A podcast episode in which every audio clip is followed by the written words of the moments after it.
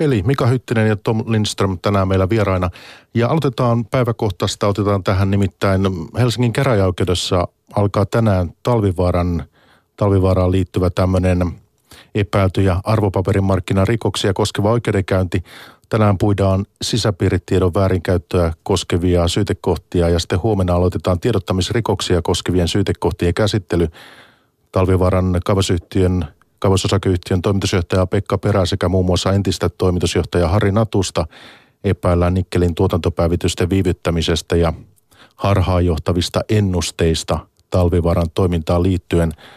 Tämmöinen siis Helsingin käräjäoikeudessa alkaa tänään. Oletteko te millä mielellä seurannut talvivaaran tota, saakan etenemistä, Tom Lindström, ne, niin tuota, miten se tuttu talvivaara on sinulle? Sanotaan äh, lähinnä vaan tuolta lehtien palstoilta ja, ja uutisista, että, että mä oon vältellyt koko yhtiötä niin kauan kuin se on ollut olemassa.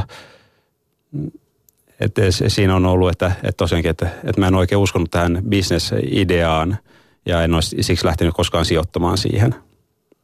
Eli sä oot pysynyt katsomon puolella. Joo, joo, mä oon pitänyt sitä turvallisempana, kun mä en ole ymmärtänyt oikein sitä prosessia, miten, miten siellä aiotaan tuottaa äh, tulosta ja miten se toimii ja enkä mitään muutakaan siitä, niin, niin mä oon kokenut, että se on parempi pysyä katsomon puolella. Mitäs Mika? No siinä mielessä on Tomin kanssa just samoilla linjoilla, että mä en ole tota, kaivosbisneksen asiantuntija, en ole sille toimialalle sijoittanut, mutta to, toki se on ollut mielenkiintoinen kotimainen riskisijoitustrategia ollut, ollut tota, tietyllä tavalla rohkeutta ollut, ollut tota investoida Suomeen ja, ja yrittää tehdä kannattavaa liiketoimintaa. Se on tietysti ollut valitettavaa, että kävi niin kuin kävi, mutta tietysti tämä on aina vakavia syytöksiä, jos sisäpiiririkoksesta ää, epäillään ja, ja tota, tietysti tähän yksittäisiä tapauksia ei voi ottaa kantaa, kun ei, ei, ei ole kauhean paljon tietoa nyt tässä, mutta hyvä, että asiat tutkitaan. Ja täytyy sekin mainita, että syytetyt kiistävät sisäpiirikaupat ja tiedottamisrikokset. Ja me ei tietysti mitään pörssipäivässä tässä mitään tuomioita olla jakamassa, siitä ei ole kyse, mutta että ö, mites, jos mä itse yritin tuossa eilen muistella, että kuinka paljon ikään kuin vastaavia tapauksia on ollut. Siellä muistui mieleen ainakin tämä TJ Groupin keissi. Joo, no niitä on ollut muutamia tapauksia. TJ Groupin keissi, siinä, siinä tuli tuomio. Sitten on ollut joitakin muita, mutta tänne aika harvoin pääsee kumminkaan niin pitkälle, että, että alettaisiin, tulisi edes syyteharkintaan. Että paljon tapahtuu, niitä on vaikea todistaa minnekään suuntaan ja, ja vainostaan ne, jotka on, on voisi sanoa selviä, niin ne ehkä pääsee sinne tai joutuu sen syyteharkintaan. Mutta siitähän tuomiot silloin annettiin. Joo, joo TI-grupin kohdalla annettiin. Mä en, mä en enää ihan muista että tarkkaan, minkälainen tuomio oli, mutta että siinä, siinä mä muistan, että siinä tuli, tuli tuomio. Mutta näissähän muistaakseni siinä TI-grupin tapauksessa sijoittajat ei kyllä mitään, mitään korvauksia erityisesti saanut. No sijoittajat harvoin saa mitään korvauksia, se on tekijä, joka, joka niin jää kiinni siitä sisäpiiritiedon väärinkäytös hän saa mahdollisesti e, sakkotuomion ja lisäksi sitten vielä e, vankeustuomion, mikäli se on e, erittäin vakava. Ja sitten tuossa kun ennen lähetystä keskusteltiin, niin sinä Mika muistit muun muassa tämmöisen tapauksen, että mistä tuomio ilmeisesti tuli Pohjola Sampo-kuvia. Joo, mä itse asiassa satuin silloin itse työskentelemään Sammossa ja, ja tämä juttu oli sinänsä, jäi hyvin mieleen, eli Sammo, Sammon entinen – pääjohtaja vai toimitusjohtaja Jouko K. Leskinen. Silloin Sampo oli, oli Pohjola, osti Pohjolaa pörssistä ja, ja muistaakseni se meni niin, että sitten ää, Leskinen tiesi tästä, että Sampo, Sampo oli iso Pohjolan osakkeiden ostaja pörssistä ja hän osti sitten saman aikaan itselleen tai, tai lapsilleen näitä osakkeita ja sitä kautta katsottiin, että hänellä oli sitä piiritietoa ja, ja hän hyötyi siitä ja siitä tuli ihan korkeammasta oikeudesta tuomio mennään pian eteenpäin, mutta sen verran vielä näistä tällaisista syytöksistä ja, ja tuomioista, niin miten meillä Suomessa, jos suht, verrataan ulkomaihin, Yhdysvaltoihin, Ruotsiin esimerkiksi, niin kuinka vakavia tuomioita meillä annetaan, kuinka tarkasti tällaisia seurataan, mikä on teidän arvionne? Mä sanoisin, että niitä seurataan kyllä, mutta että niitä on se, mikä on, on niin vaikea todistaa, että oliko se vain jonkun päässä tämä idea e, e, ennen kuin tulisi se niin kuin sisäpiiritieto vai oliko se, että hyödynnettiin sisäpiiritieto, se on erittäin hankala todistaa, niin, niin tästä syystä niin on vaikea sanoa, että kuinka paljon niitä on. Niitä on, on tosiaankin, kun näkee pörssikurssit, että liikkuu, lähtee yhtäkkiä liikkumaan ylöspäin ilman mitään mer- järkevää syytä ja sitten pari päivää myöhemmin tuleekin tieto, että, että, että esimerkiksi yhtiö ostetaan pois pörssistä tai, tai joku muu vastaava tieto, joka se selittää sen. Toisia vastaavia on, mitä nyt tulee suoraan mieleen, oli, on toi Tamfeld, kun Metso osti Tamfeltin, niin silloin äänivaltapreemio lähti kasvamaan yhtäkkiä vähän ennen, ennen tätä niin kuin kauppaa. Että kun nämä osakeyhtiöt lyötiin yhteen, olisiko se ollut vuosi kaksi ennen, se lähti kasvaa tämä äänivaltapreemio ja ennen sitä ne on äänivaltapreemio on ollut nolla tosiaan, ja sitten jos katsotaan nyt näitä tuomioita, niin mä sanoisin, että Suomi-Ruotsi meillä on aika samanlainen oikeuskäytäntö. Sitten taas tuo Yhdysvallat on erittäin erilainen, että siellä, siellä on ihan absurdeja tuomioita, että niitä on, niitä, niitä on meidän näkökulmasta erittäin vaikea käsittää. Niin, jotain tämmöisiä kymmenen vuosia ja muita. Joo, no mulla on itsellä sellainen, sellainen tunne, että sen takia tietyllä tavalla kotimaisiin yhtiöihin on kohtuullisen turvallista sijoittaa. jotenkin mä luotan, että suomalaiset pörssiyhtiön ylimmässä johdossa olevat ihmiset, joilla on sisäpiiritietoa, niin he, he tota, Mä, mä jotenkin niin luot, se on tietysti vaan mun oma, oma henkilökohtainen mielipide, mutta mulla on sellainen tunne, että ei he siellä niin mieti sitä, että miten mä pystyisin, pystyisin käyttää tätä sisäpiiritietoa hyväkseen ja tehdä pörssissä helppoa rahaa. Että et jotenkin tietyllä tavalla mä, mulla on semmoinen tunne, että meillä on aika semmoinen rehellinen kulttuuri Suomessa tässä asiassa ja, ja kuitenkin vaikka se epäily olisi aiheeton – niin to, tai, tai aiheellinenkin, niin yleensä hyödyt on aika pieniä sit siihen, että sun ura menee siinä niin kuin leimataan kerrasta, että, että ne, se oikeastaan vaikka ne vankeustuomiot ei ole pitkiä, niin, niin kuitenkin käytännössä niin, niin se rangaistus on niin kova, että sekin on, on semmoinen ennaltaehkäisevä asia. Sitten mä voisin lisätä tähän semmoisen asian vielä, että se mikä vaikuttaa myös siihen, että Suomessa on ehkä vaikeampi hyödyntää on, on toi meidän niin kuin avoin ö, omistus, että ne on suora omistus ja sieltä pystyy kuka koska taas käydä katsoa, kuka omistaa mitä ja, ja niitä pystyy seuraamaan periaatteessa reaaliajassa. Taas kun jos mennään hallintarekistereiden kautta, niin silloin on huomattavasti helpompaa äh, piiloutua sinne. Tietysti mikään ei estä, että suomalainenkin menee, menee hallintarekistereiden kautta ulko, ulkomaisen välittäjän kautta, mutta, mutta että jos äh, niin kuin, vaan, vaan menee tavallisesti tässä suomalaisen äh, osakeomistusjärjestelmän kautta, niin silloin, silloin se on avointa. Tom Lindström ja Mika Hyttinen meillä tänään vieraana täällä puheenpäivässä ja pörssipäivässä. Jätetään tällä erää talvivara. Jos ei tietysti kysymyksiä tule, niitähän voi laittaa tuonne lähetysikkunaan ja, ja sitten Twitteriin. Mutta että nyt tämä markkinavuosi, monenlaista huolta on riittänyt. Alkuvuonna oli, oli Kiina-huolet ja öljyn hinta oli, kävi aika pohjilla ja, ja sitten on ollut Brexit-äänestys ja Yhdysvaltain presidentinvaalit ja – Italiankin kansanäänestys ja mitä kaikkea, en välttämättä kaikkea tässä edes muista. kuitenkin nämä on jäänyt aika lyhyeksi, varsinkin nämä äänestystulokset sitten markkinoilla, nämä reaktiot. Ja itse asiassa tämän Trumpin valinnan jälkeen saatiin tämmöinen Trump-ralli oikein. Niin tota, kuitenkin nyt missä ollaan, Helsinki on vajaa pari prosenttia omaksi Helsinki korkeammalla kuin vuoden alussa. Tom Lindström. No toi on, toi on vaikea sanoa tietysti, että, että onko markkinat oikeassa. Että näinhän on monet väittää, että markkinat on aina oikeassa. Me itse aina sanon, että markkinat ei ole koskaan oikeassa, paitsi sen lyhyen ajan, kun mennään yliarvostusta aliarvostettuihin osakkeisiin tai sitten aliarvostuksista yliarvostettuihin.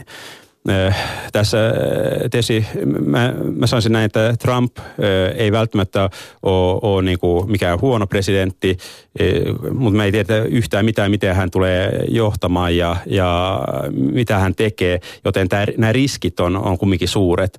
Ja se on se ehkä, mikä mun mielestä on se pelottavin, että koska me ei tiedä yhtään mitään, mitään hänen hallinnostaan tai, tai mistään muustakaan, joten siellä on riskejä, että kauppasodan riskit on olemassa, vaikka nyt onkin tullut tullut, tullut esille, että Trump on suurin joka ikisen vaalilupauksen vetänyt takaisin ja muuttanut mielipidettään, mutta, et, mutta et, miten tässä niin kuin tulevaisuus nä- menee, niin ehkä tämä on semmoinen, mikä markkinoilla nyt halutaan niin kuin unohtaa ja sitten vaan, että nämä, nämä infrastruktuurihankkeet ja kaikki muut tämmöiset hankkeet, mihin hän on lähdössä, niin ne niin kuin sitten taas korottaa pörssiä. No OMX Helsinki on noussut vuoden alusta tuon vajaan pari prosenttia.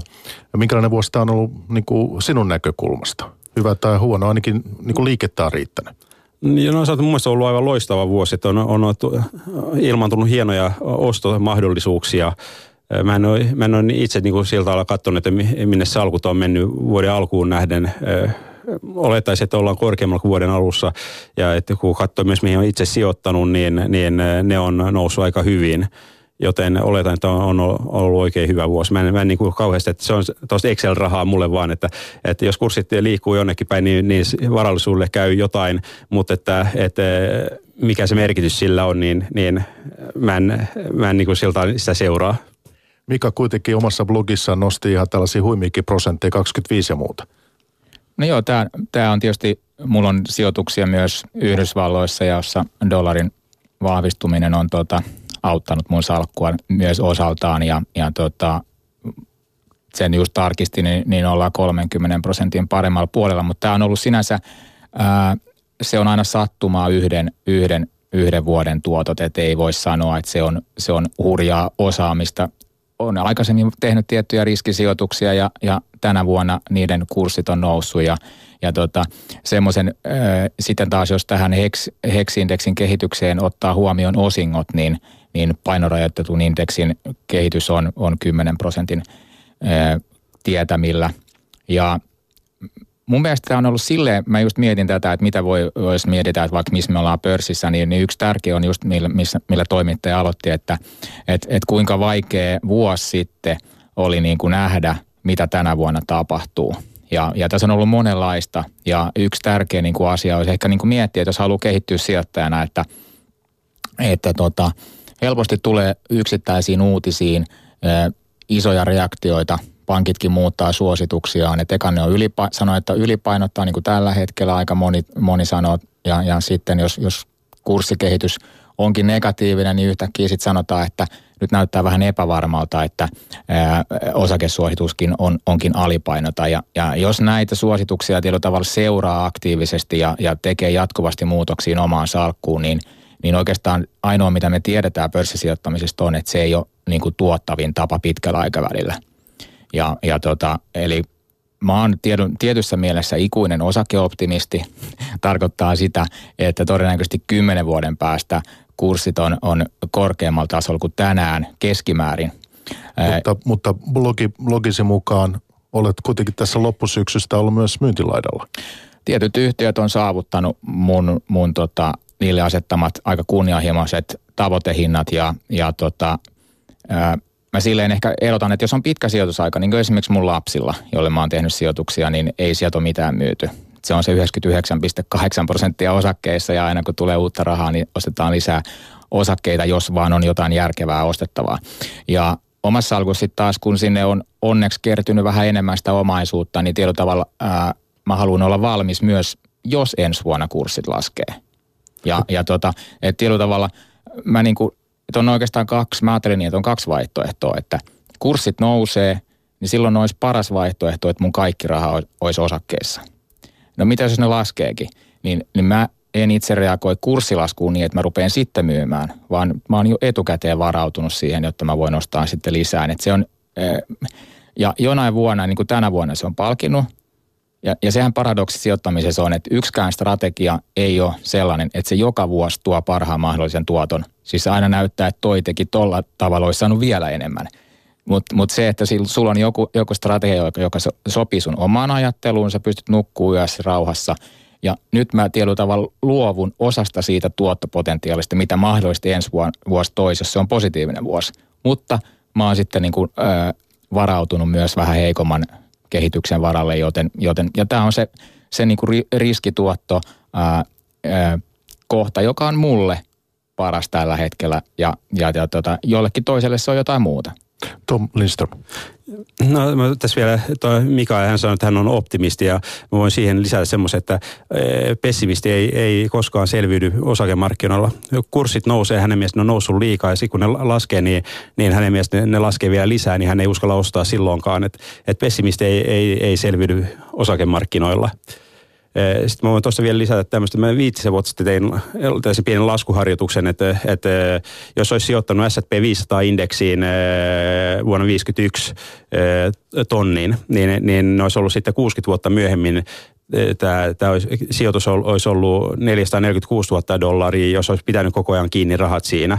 Että pelkkä, pelkkä buy and hold strategia. Jos olisi sen sijaan yrittänyt ajoittaa näitä sijoituksia, että olisi ollut vain kaksi vuotta, äh, anteeksi, kaksi, kaksi päivää jokaisena vuosikymmenenä poissa markkinoilta, niin, niin se olisi puolittanut tuoton – et jos ajattelee, että siinä tulee noin 15 100 päivää, siitä olisi ollut 12 päivää poissa markkinoilta, niin se, ja ne olisi sattunut olla vielä ne huonommat, huonommat päivät, niin se, tuotto olisi puolittunut. No näitä huolia tässä luettelin vähän aikaisemmin, mitä huolia ja huolia, mitä huolia, mutta äänestyksiä ja, ja päätöksiä ja muuta, niin nämä pankkihuolet kuitenkin, näähän ei ole mihinkään kadonnut ja on puhuttu Italian pankeista ja jos katson oikein, niin tuossa lähetysikkunassa mainittiin muun muassa Deutsche Bank. Tämä pankkisektori, tiedän, että, että sitäkin seuraatte ja, ja näin, niin äh, mitäs sinne kuuluu, mitäs näistä huolista nyt pitäisi ajatella esimerkiksi Italiasta? No Italian pankkien tilannetta olen ihan uutisten varassa, että en ole silleen niin kauhean, kauhean niin kuin syvälle mennyt esimerkiksi yksittäisiin pankkeihin, että milla, millaiset niiden taseet on. Mun oma, oma tietyllä tavalla riskienhallinta, ne, jotka on lukenut mun kirjoja, tietää, että Svenska Handelsbanken on mun, mun pitkäaikainen rakkauden kohde. Heillä on e, niin erilainen se on toimintakulttuuri, että mä arvostan sitä suuresti, mutta tällä hetkellä niin, niin mun, mun tota, suhde, suhde tietyllä tavalla pankkiosakkeisiin on se, että mä, mua, mua se sinänsä, vaikka mä olen optimisti, niin, niin mun mielestä, enkä ole ainoa, jonka mielestä Ruotsissa on asuntokupla ja, ja se, se niin kuin, ää, asettaa semmoisen tietyn varjon, että tota, vaikka mä, mä, mä tykkään Handelsbankenista yhtiöstä ja on muitakin hyviä pohjoismaisia ja eurooppalaisia pankkeja, niin itse en tällä hetkellä, vaikka ehkä perinteisillä arvostusmittareilla ne näyttää kohtuuhintaisilta tällä hetkellä – niin mä en niin kuin halua ottaa sitä riskiä ää, omaan itselleni kannettavaksi, että et, et sen, sen, sen mä niin kuin kommentoisin tähän pankkisektoriin. Mä taas sitten lisää siihen, että mä taas on ollut toisella kannalla. Tietysti kurssitaso oli toinen, kun mä oon lähtenyt ostaa pankkisektorin osakkeita, mutta että mä oon taas ollut, että, että tässä Brexitin jälkeen esimerkiksi Nordea kävi seitsemässä eurossa, niin, niin mä oon ollut sitten taas ostopuolella, kun mun mielestä se oli niin kuin absurdin matala, matala arvostustaso ja varsinkin vertaa sitten osinkoon. Samoin toi Aktia, joka on täysin kotimainen pankki, sekin oli erittäin matala. Ja mole, molemmat osakkeet tietysti on nyt noussut sen jälkeen. Jos nyt katsoisitte taas Italian pankkisektoria, niin mä en ole mitenkään tar- tarkasti niinku seurannut näitä yhtiöitä, mutta lehtien, lehtien tietojen perusteella siellä on paljon järjestelemättömiä luottoja ja muita ongelmia. Että siellä pitäisi nyt tehdä vähän samanlainen tämmöinen siivous, kun Suomessa tehtiin 90-luvun alkupuolella meidän oman pankkiriisin aikana, että siirtää ongelmaluotot pois pankeissa, jotta saataisiin nämä pankit tervehtymään ja, ja muutenkin tehdä erilaisia järjestelyitä, että, että saataisiin saatais se kuntoon. Että se, mikä on pahin mahdollinen yhtälö on, että olisi pankkikriisi ja sitten vielä valtion velkakriisi yhtä aikaa, kuten Kreikassa kävi. Ja niissä kai puhutaan jo mahdollisesta Kreikan neljännestä tukipaketistakin. Nämä on tällaisiakin otsikoita näkee. No mun mielestä ehkä ensimmäinen tukipaketti oli vielä jollain tapaa perusteltavissa, että, että vältetään se, se ääretön epävarmuus – mutta mä olin silloinkin mä olin sitä mieltä, että olisi ehkä ollut syytä, että mennään, että pankki, pankkien omistajat häviää rahat ja, ja, ja yhtiö kansallistetaan. Ja, mennä, ja sen sijaan, että tuetaan Kreikkaa, niin tuetaan pankkeja. Että kun löytyy näitä muita pankkeja, jotka on, on sijoittanut Kreikkaa, Kreikan niin kuin pankkeihin, niin sieltä otetaan sitten, että heitä tuetaan, että ne ei mene nurin, siitä ei tule sellainen dominopeli. Mä pyysin teitä hieman miettimään etukäteen, että mihin kannattaa sijoittajan kiinnittää huomiota tulevana vuonna 2017. Ja sinä, Tom, otit tuota, esille tässä niin tämä finanssisektorin ja pankit, että, että tuota, et näe näitä, näitä uhkia sellaisena, etteikö, etteikö kannattaisi myös, myös niin kuin harkita tuota jatkossakin finanssisektorin sijoittamista. Joo, että tietysti siis sieltä valikoiden, että ei, ei me ottaa italialaisia kriisipankkeja ostamaan tai Deutsche Bank, se on täys, täys niin kuin arvotus, että mikä siinä on, että siellä eh, uhkaa sakot sun muut, mutta että jos, jos pysytään niin kuin turvallisten pankkien parissa, niin jos korot lähtee nousuun, se on, se on yleisesti semmoinen, mikä on auttanut pankkeja, koska korko, korkomarginaali kasvaa ja, ja parantaa tuloksentekokykyä. Tietysti tämä on jo huomioitu pörssikurssissa, että tämä ei ole mikään uutinen sinänsä. Et, kurssithan on noussut, kun sijoittajat tietää, että, että on todennäköistä, että korot alkaa kohta puolin nousee. Onko se kuinka todennäköistä? Minkälaiset no, indikaattorit no, on No tällä hetkellä mä sanoisin, että se on, on, on melko, tai me emme osaa sanoa, että onko se melko todennäköistä, mutta näyttää siltä ainakin, että vertaa Jenkkien korkokäyrää Eurooppaan, niin se jäikin sinne kahden prosentin tasolle nämä pitkät korot, eikä tullut tuonne nollaan kuin Euroopassa. Ja se on, se on että sijoitat on diskontannut sen, että, että korkotaso alkaa kohta puolin nousee ja katsoo Yhdysvaltain taloutta, niin se vetää aika hyvin, joten siellä olisi vaarallista jatkaa erittäin kevyttä rahapolitiikkaa. Ja se, kun Yhdysvalloissa aletaan nostaa korkoja, se luo sen mahdollisuuden Eurooppaan, että voidaan nostaa, nostaa täälläkin korkoja ilman, että sillä olisi kauhean vakavia seuraamuksia. Ja itse asiassa mun olisi hyvä vaan, että päästäisiin pois miinuskoroista. Että se on se on osoittautunut aika ongelmalliseksi. Mä oon kuullut monta pientä yhtiötä, pk-sektorin yhtiöitä, jotka ei uskalla investoida siitä syystä, kun mielestä on jotenkin kriisitilanteen merkki, että korot on miinuksella. Ja sitten tämmöisiä sinun mielenkiinnon kohteita ovat myös rakennussektori ja kotimainen kulutus. Ja sitten Mika Hyttinen Tikkurilla on yksi yhtiö, mistä sä oot kiinnostunut. No se oli sellainen, kun mä ajattelin, että kuitenkin eh, ympäripyöreä niin kuin jossittelun, että ei voi tietää, että nouseeko ensi vuonna kurssit vai laskeeko, niin, niin kiva antaa ehkä jotain pientä tarttumapintaa kuulijoille, että miten mä itse näen, näen että eh, siinä ehkä yhdistyy semmoinen eh, oman sijoitusfilosofian kaltainen, että ennemmin otetaan hyvä yhtiö, josta, jonka hinta ei ole kauhean halpa, kun etsitään sitä että kurssit on noussut, että löytyisikö täältä joku vielä sellainen käänneyhtiö, jolla voisi tehdä vähän rahaa ja, ja tota, enkä mä sano, että se, semmoinen kanssa sijoittaminen on, on, on jotenkin väärin, mutta itse, itse ennemmin otan, otan laatuyhtiön, jo, jossa pääoma tuottaa hyvin ja, ja yksi semmoinen opetus no, niin kuin yleensä pitkäjänteisestä sijoittamisesta on, että osakkeella on, on kyllä hyvin vaikea tehdä rahaa, jos se pääoma ei siellä yhtiössä tuota hyvin. Et, et, totta kai kaupankäynnillä sitä voi yrittää, mutta mut tarkoittaa sitä, että jos sulla on joku toimiala, ää, jossa tota, tuotot on, se imee paljon pääomaa ja se tuottaa keskimäärin vaan vaikka 5 prosenttia vuodessa, niin, niin siitä on sijoittajillekin hyvin vaikea niin kuin raapia sitten omistajille kauheasti rahaa. Ennemmin, ennemmin haen semmoisia yhtiöitä, joissa se pääoma tuottaa hyvin ja, ja silloin siitä on, siitä on niin kuin omistajillekin jotain kivaa tiedossa. Tämä Tikkurilla on aika vahva itäisessä Keski-Euroopassa ja Itä-Euroopassa, miten sitä haluaa nimittää. Toimii siellä aika paljon. Äh, kuitenkin vuodet, viime vuodet niin kuin tuolla alueella on ollut aika vaikeita.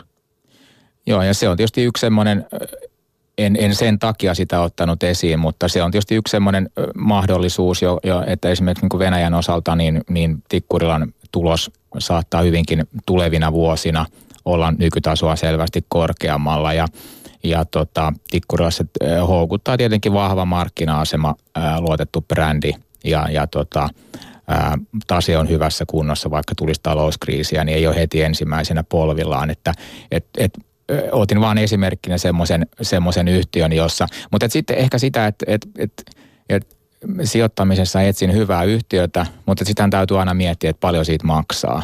Ja, ja tota, ehkä nyt esimerkinomaisena voi ajatella, että jos mä ajattelen, että siitä saa 10 vuoden sisällä mun arvion mukaan, tai sillä on hyvät mahdollisuudet nousta 30 euroon ja, ja silloin, jos siitä maksaa sen 17,1 tai 17,2 euroa, mikä on tänään, niin arvonnousupotentiaali on 75 prosenttia.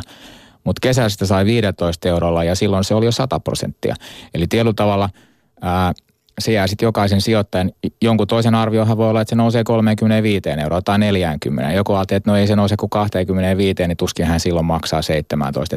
Eli, eli pitää pitäisi mun mielestä ennemmin kuin katsoa, että mitä ensi vuonna tapahtuu pörssissä, katsoa, että mitä, mitä tästä yhteys, jos mä ryhdyn siihen omistajaksi, niin kuinka paljon rahaa mä saan sille sijoitukselle takaisin ja kuinka kauan mun täytyy sitä odottaa ja paljon siihen liittyy riskiä. Ja jos nämä asiat on sitten kunnossa, niin mä en näe mitään syytä, etteikö tänäänkin voisi ostaa, tehdä semmoisen hyvän sijoituksen. Ja tota, sitten taas katsoa seuraavaa sijoitusta. Ja kun puhutaan potentiaalisista yrityskauppakohteista, niin Tikkurila on usein silloin puheessa ollut niin potentiaalisena kohteena öö, yritysjärjestelyissä myös puheissa. Tom Lindström, onko sulla ajatuksia Tikkurilan suhteen?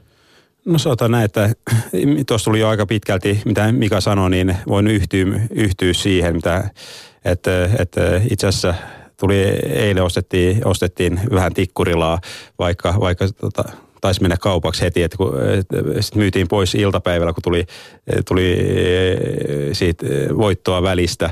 Eh, norm, normisti kylläkään ei tunnoita tehty niin paljon näitä lyhyitä kauppoja, kun niille ei nyt eh, oman kokemuksen mukaan ei tule tienattua mitenkään kauheasti ja, ja yleensä sitten on sattuu olla just poissa siitä osakkeesta sillä hetkellä, kun se, se nousee. Mutta teet kuitenkin myös lyhyttä kauppaa. Joo, no sanotaan näin. Se on vähän tämmöinen vaan, vaan hauskaa pelaamista, että, että tosiaankaan se ei ole, että sille en mä sillä niin kuin elä. Että aina silloin tälle tulee hauskoja, hauskoja pikkuvoittoja ja, ja se, on, se on sellaista peliä vaan. Mutta Tikkurilla, mikä tämän sä nostat semmoiseksi, tämä kiinnostaa sua, sua tällä hetkellä. Niin, ja mä halusin nostaa sen esimerkkinä, että jos, on sen, jos jakaa sen näkemyksen, että Tikkura tekee jatkossa 50 vuoden tähtäyksellä enemmän liikevaihtoa kuin tänään ja enemmän tulosta kuin tänään, niin todennäköisesti myös sen kurssi tulee nousemaan.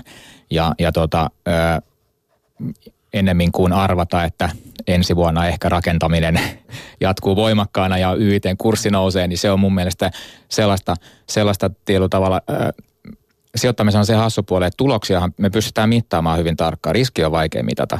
Ja oikeastaan se, mitä tulokset kertoo, niin, niin sellainen aktiivinen – aktiivinen tietyllä tavalla vedonlyönti, että nyt panee osakkeen salkun siihen asentoon, että miltä pörssi ensi vuonna näyttää. No kaikki muutkin, tai suurin osa muistakin sijoittajista tekee ihan samaa. Ja oikeastaan ainoa, mitä me tiedetään, että se ei toimi kauhean hyvin. Siis sitten kun se näkymä muuttuu vaikka helmikuussa, sitten taas muutetaan sitä salkun sisältöä ja sitten taas muutetaan. Ja niin, niin, niin silloin, silloin joku muu syö ison osan siitä liiketoiminnan tuotosta tai se on jonkun muun taskussa. Että tietyllä tavalla mä halusin vaan niin kuin korostaa sitä, että enemminkin etsii yksittäisiä hyviä sijoituskohteita kuin yrittää niin paljon keskittyä siihen, että mitäköhän ehkä pörssi eli muut tai sijoittajan enemmistö tekee ensi vuonna. Ja Tikkurilla vielä sen verran, että, että se mikä tietysti on tämmöinen positiivinen signaali Tikkurilla, että öljyhinta lähtee nousuun, vaikka, vaikka heillä on öljypohjaisia ä, tuotteita, mutta se on se, että Venäjän markkinat alkaa sitten vetää, Venäjä elää aika pitkälti sen, sen öljyn hinnan mukaan ja, ja että valtion tuotot ja, ja elintaso riippuu siitä, jolloin, jolloin tietysti kun öljy, öljy kallistuu, niin heillä on enemmän varaa kuluttaa maaleihin ja muuhun vastaavaan. Sijoittaja Cardia Investin toimitusjohtaja Tom Lindström meillä vieraana puheenpäivässä ja sitten sijoituskirjailija, sijoittaja, yrittäjä Mika Hyttinen myös pörssipäivän vieraana. Silja, onko sinulla jotain kivoja kysymyksiä? No täällä ainakin lähetysikkunassa mietitään sitä, että jos suomalaisilla on säästöjä 80 miljardia, niin mitä niille pitäisi tehdä? Joku taas on todennut myös näin, ehkä tällaiseen klassiseen tyyliin, että kun pistää noita rahoja tonne patjassa piilossa ja makuhuoneen oven lukkoon, niin se on ollut hänen ratkaisunsa sitten näihin sijoittamiskysymyksiin.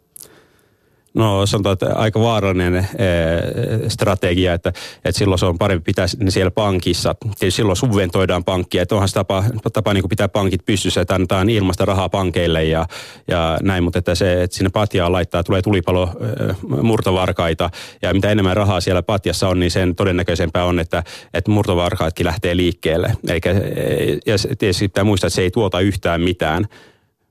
Eikö tämä ole myös Kreikassa sellainen jossain kohtaa, ihmiset kun pisti rahoja nimenomaan tällä tavalla niin kuin käteisenä talteen ja ajattelee, että se hyödyttää, niin sitten oikeasti myös päätyi murtovarkaiden kouria aika paljon sitä no, käteistä. Ja näin, näin, näin sai lukea lehdistä, että siellä eh, murtovarkaat eh, lähti liikkeelle oikein tosi toimin, kun ihmiset veti pank- pankeista rahat, joten, joten mä en tiedä kumpi oli parempi vaihtoehto, että pankit kaatuu eh, versus se, että murtovarkaat vie ne. Se, että pankit kaatuu, niin periaatteessa pitäisi saada sieltä talletussuojasta ainakin se, onko se 100 000, mutta että jokainen joutuu arvioimaan itse, että, että kumpi vaihtoehto on parempi. Joo, ja tuon 80 miljardin talletuksia, joita kotitalouksilla on, niin, niin tietenkin se on, se on vähän niin kuin hankala ongelma, että, että sen verran on tätä sijoituskokemusta takana ja nähnyt monenlaisia tarinoita, että, että, että toinen puoli eh, minusta niin kuin eh, haluaisi kannustaa ihmisiä ää, ottamaan vähän riskiä niille varoille ja sen oman riskinottoprofiilin niin kuin puitteissa. Mutta sitten taas, kun on niin, niin paljon nähnyt niitä, että, että ostetaan joko rahastoosuuksia tai suoria sijoituksia, kun pörssissä menee hyvin, ja sitten kun ne lähtee laskuun, niin sitten ne myydään. Niin tietyllä tavalla ää, mutta toisaalta siitähän saa sen koke, siis sitten on kokeillut sitä ja sitten voi ehkä jatkossa olla niin kuin vähän valmiimpi. Et, et se, et se on vähän kaksipiippunen juttu, että, että tota, siinä on hyvin vaikea. Jotenkin mä niin kuin luotan, että, että, että, että tota, mä jätän niin kuin jokaiselle kotitaloudelle tai, tai yksittäiselle ihmiselle, niin kuin, että hän itse saa niin kuin päättää sen, että haluaako ottaa riskejä millaisia riskejä ottaa. Ja sitten se oikeastaan, mitä mä, niin kuin, mitä mä niin kuin mun kirjoista teen ja muuta, niin mä haluaisin nostaa painetta, että pankit keskittyisi enemmän siihen niin kuin esimerkiksi rahasto, rahastojen niin kuin suoritukseen, tuottoihin, että kun ne jää markkinaindeksille ja ne on aika kalliita, niin tota, jotenkin sitten se, että mikä on se hyvä paikka sille asiakkaan rahalle, että onko se se pankin oma rahasto, niin, niin tietyllä tavalla meillä on vähän semmoinen, että jos se katsoo tuloksia, niin se ei ole kauhean kaunista katsottavaa, että onko se sitten oikea paikka. Totta kai siinä on se paradoksi, että parempihan se on silti, kun se nollatuotto siellä korolla, ää, anteeksi, pankkitilillä pitkällä juoksussa, mutta, mutta sitten kuitenkin tällä hetkellä se halvin indeksirahasto sitten kuitenkin on se toimivin vaihtoehto. Mietitään vielä sitten, että miten otetaan tuo 2017 niin kuin piensijoittajan näkökulmasta vastaan. Sinä olet Mika Hyttinen kirjoittanut parikin sijoituskirjaa ja käynyt meillä vieraana. Ja muun muassa Warren Buffettista olet kirjoittanut ja, ja sinulle niin kuin hänen oppinsa – niin kuin tästäkin keskustelusta tietysti voi jo vähän päätellä, niin, niin hänen oppinsa on niin kuin sinulle tärkeitä. No siinä on oikeastaan sellainen, että, että tota, aloitin niin kuin kaikki muutkin yleensä aloittaa nuorena tai aloitti vaan vanhana, niin, niin tietämys tässä sijoittamisesta on ihan nolla. Lähdetään ihan alusta ja harjoitellaan, että sijoittaahan ei osaa opi muuta kuin sijoittamalla. Sitten totta kai se voi ulkoistaa ja ostaa ulkoa. Ja, ja tota, mä luin ensin muita kirjoja ja tutustuin aiheeseen. Paljon on, oli, oli jo silloin informaatio. Tulee markkinakatsausta, aamukatsausta ja suosituksia sieltä täältä. Ja sitten mä vaan, kun mä törmäsin Buffettin kirjoituksiin, ensinnäkin hän oli erinomainen ää, ta, ää, tuottohistoria. Ja sitten se, mitä hän niin sanoo, on jotenkin niin yksinkertaista ja puhdasta ja kosketteleva. Sitten se meni niin kuin suoraan silleen niin kuin ytimeen, että vau. Wow että joku voi ajatella, että älä yritä arvata, että mitä pörssissä tapahtuu seuraavaksi, vaan yritä tehdä hyvä sijoituspäätös. Niin jotenkin se niin kuin menee, että niinpä. Ja, ja, ja tietyllä tavalla sitten niin kuin se, se, että jos ekat, ekat 50 vuotta niin kuin etelee vähän sinne tänne ja sitten yrittää päästä siitä pois ja omaksua sitten uusi sijoitustapa, niin, niin se oli mulle, ainakin mulle henkilökohtaisesti kymmenen vuoden työ. Että et se, se ei kyllä ole kauhean, kauhean niin kuin helppoa. Ja sen takia musta mä oon iloinen, että kustantaja on antanut mahdollisuuden tehdä sijoituskirjoja, että joku, jollain on mahdollista päästä heti katsoa, että puhutteleeko tämä tapa.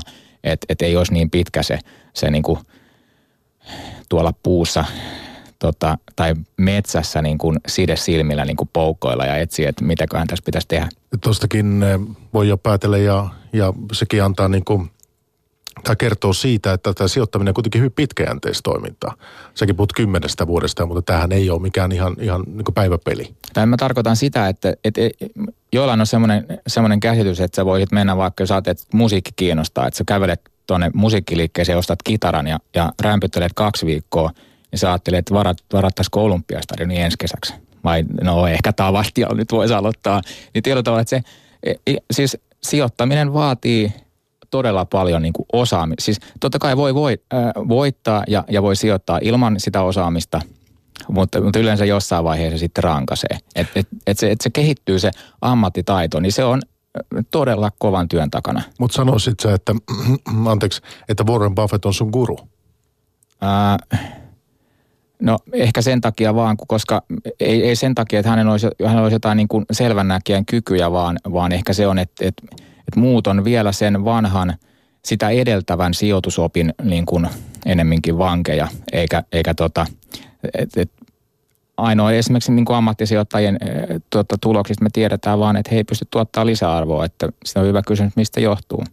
Tom Lindström, onko sinulle joku guru, jota seurailet mä en seuraa ketään. Että, että mä arvostan Warren Buffettia suuresti ja hänen filosofiansa, mutta se, että, että lähtee seuraamaan jotain, niin siitä tulee vain sopululauma. Jos kaikki seuraa jotain tiettyä henkilöä, niin silloin meillä on yksi iso sopululauma ja sitten se vaan sitten tekee. Ja, että kurssinousut, nous, että, että noustaan liikaa kurssinousun aikana ja sitten kurssilaskuaikaa tullaan liikaa alas. Että finanssikriisi aika nähtiin se, että erinäistä syistä kaikki oli myyntipuolella vakuutusyhtiöt möi, koska, koska heille, heidän piti pitää huolensa, että ei tule liikaa osakkeita ja va, va, nämä vakuusvaraukset vai mitä ne nyt onkaan nimeltään, niin, niin että ne, ne pysyy kaikki kontrollissa ja, ja pankit myy, koska, koska öö, asiakkaat vetää rahoja pois rahastoista ja näin, niin, niin, niin se, että lähtee seuraamaan jotain, niin, niin se on vaara, että jos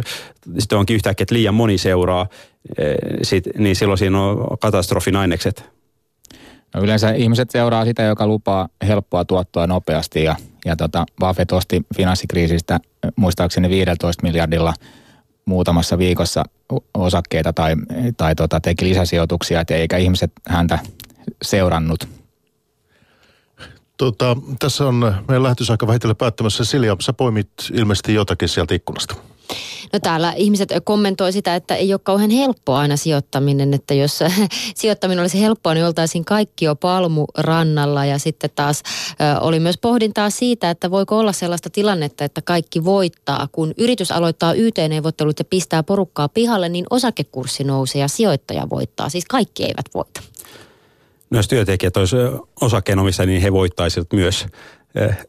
Mutta että sanotaan, onhan se aika kylmää peliä sillä tavalla, että, mutta että firman pitää ajatella sillä tavalla, että, että he koko ajan niin saneeraa ja pistä, pitää firman kunnossa, koska silloin, silloin yhteiskunta voittaa. Sinne on yksittäisiä ihmisiä, jotka häviää tietysti, e, mutta, että, mutta jos firma ei saneeraa ja katso, että on, on kunnossa, niin silloin äkkiä on sellainen tilanne, että se firma joutuu laittaa lapun luukulle ja, ja sitten kaikki on työttömiä niin vaihtoehto on vielä huonompi. Mm, eli täytyy tehdä tällaisia pitkän aikavälin suunnitelmiakin. Meillä on ihan pari minuuttia aikaa, niin äh, tässä on nyt jo vuosi melkein päätöksessä ja tuloksistakin on saatu jo kolme neljästä, niin, niin äh, minkälainen Niikko tilipäätöstä aika osinko kevät tässä on tulossa? Miltä näyttää? Mika Hyttinen? No nyt tietysti näyttää siltä, että tota, tota, yhtiöt maksaa, maksaa osinkoja, mutta se, mä en itse omassa sijoitusstrategiassa anna niille kauhean paljon painoarvoa, että, että se on ihan saman tuleeko se arvon nousuna vai osinkona, mutta tota, ää, en mä oikeastaan kevääseen asti nyt sit kauhean hyvin näe, että, mutta tota, annetaan Tomille puheenvuoro. No mä taas painotan niitä osinkoja huomattavasti paljon enemmän siitä syystä, että se on se ainoa, mihin, minkä mä osaan niin arvioida suuri, aika suurella todennäköisyydellä. E, että e, se kurssinousu, niin sen, sitä mä en osaa arvioida millään tapaa, mutta se osinko, että se on taas rahaa, mikä tulee kassaan, minkä pystyn, mitä mä pystyn käyttämään muuhun, niin siksi mä annan sille suuremman arvon. Ja, ja tässä oli, oli, että sijoittaminen on vaikeaa, niin jos sijoittaa, katsoo vain, että hyviä osingonmaksaa, niin se on aina semmoinen helppo strategia, joka toimii yllättäen hyvin. Tietysti siinä on riski, että tulee, tulee niitä mätämunia, että siellä on syystäkin suuri, mutta, suuria osinkotuottoja, mutta että se on tämmöinen aina helppo. Jos jos mä saan vielä sanoa tuossa tuosta eh, keväästä, niin mä voisin, olettaisin, että osinkosumma tulee laskea hieman. Et, eh, vaikka siellä on monet yhtiöt nostaa osinkoja, mutta osinkosumma laskee siitä että siellä on kaksi suurta osinkomaksajaa, jotka eh, luultavasti tiputtaa osinkoa. Et siinä on Nokia, jolta tuli viime vuonna vielä, tai niin kuin keväällä vielä maksettiin ylimääräinen osinko, ja sitten Fortum, Fortumia on veikattu, että Fortum laskee osinkoa, niin jolloin tämä niin vaikuttaa siihen, että osinkosumma laskee. Sijoittajat Tom Lindström ja Mika Hyttinen, oli ilo kun pääsitte käymään täällä tuota, meidän vieraana pörssipäivässä.